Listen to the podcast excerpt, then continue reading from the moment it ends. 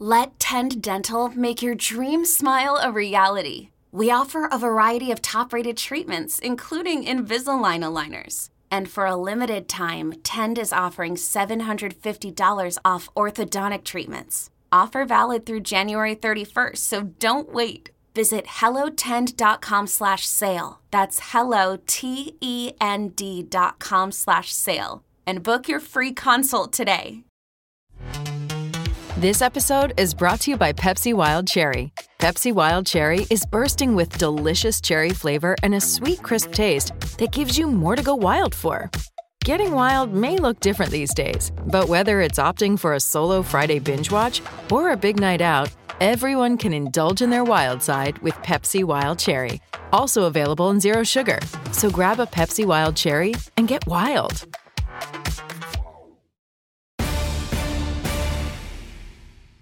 It's Take Five. I'm Craig Hoffman. He is Logan Paulsen, the five minute version of Take Command. And Logan, this the primer for the Baltimore joint practices. We've been talking about them for months as the most important practices of training camp. Why are they so important? Let me just be clear. Like as a player, you hate joint practices, or I hated them because it's like it's basically like another OTA practice, and that I think is where the value lies. Is that they are very competitive and unlike preseason games where you don't want to show a lot of what you're doing offensively and defensively, now like the reins come off a little bit and you can kind of say, hey, in red zone, we like these concepts versus these coverages. Let's run them. Or if I'm Jack, I like these blitz and stunts packages versus their protection plan. Let's run them. And so I get to see how we look and like schematically where we're at versus a real offense, like ones versus ones, uh, if that's what they choose to do, which again is is very invaluable because even in this preseason game, how many reps did the one get? I think they got like 10 reps on defense, you know? Yeah. If that. So I think that that's where the value comes is we can say, hey, let's do a red zone period, competitive red zone, competitive third down, ones versus ones. And you get to see does Jahan's separation translate the same way it does in practice against your team? That helps with my A schematic evaluation, B my personnel evaluation, right? Because like I think right now I think Jahan's amazing. But if I go to Baltimore and watch him go against their corners and he's getting he's having a tougher time, I say, oh, maybe we need to kind of think rethink how we're going to use him and how best to maximize his skill set. I don't think that's going to be the case. That's just an example, but um, to me, that's why it's so valuable. It's tough on the players. It's physical. It's chippy. It's all of those things. It's hyper competitive. It's it's a little bit stressful, but for the coaches, I think it's a great evaluation tool. Situational football, schematic X's and O's, and personnel.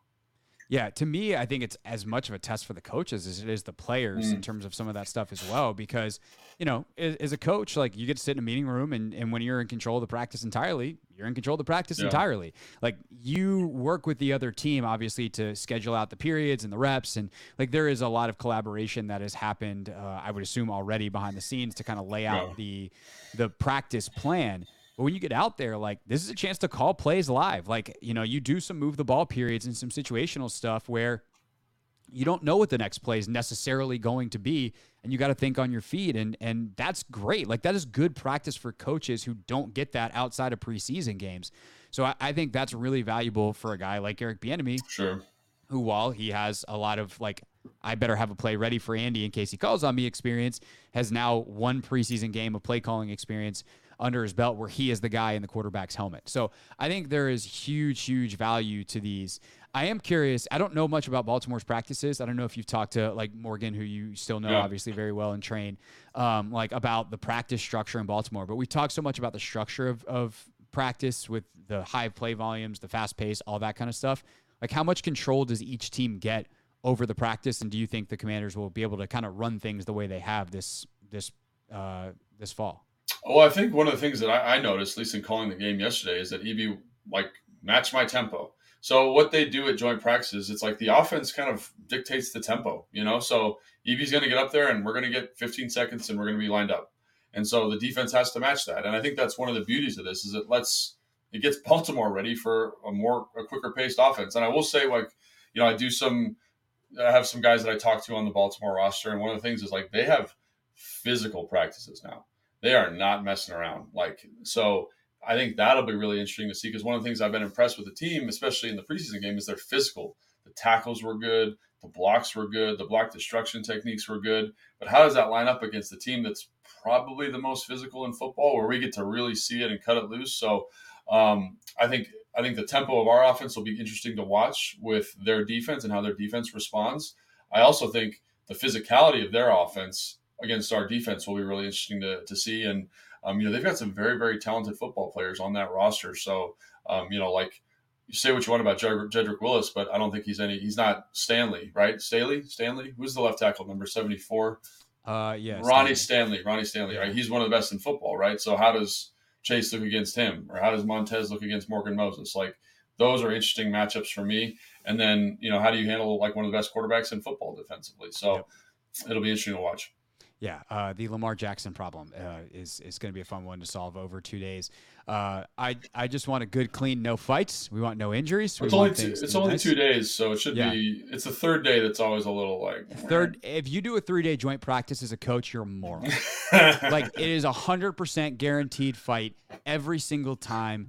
Like it is is bizarre. Uh, real quick, by the way, I think it's interesting that they're going like Monday, and they can do this in part right because of the the geographic closeness. Like yes. these are the mm. two outside of like L.A., where you got two teams, and New York, where you have two teams.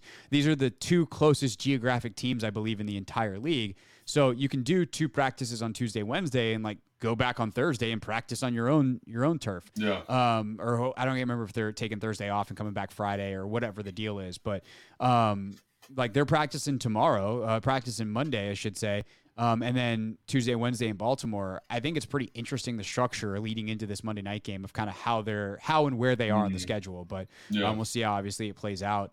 Um, but yeah, Tuesday, Tuesday, Wednesday, uh, them's the days, and we'll be talking about it on the full edition of Take Command. Make sure you're subscribed. Uh, also, you can follow Logan for all his stuff on Instagram at Logan underscore Paulsen 82. I'm at Craig underscore Hoffman.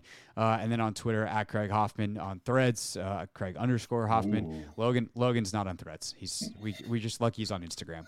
Quit asking, me, quit asking me to put him different places. All right. Uh, that's it. That's all for Take Five. Uh, we'll see you tomorrow for a full edition of Take Command.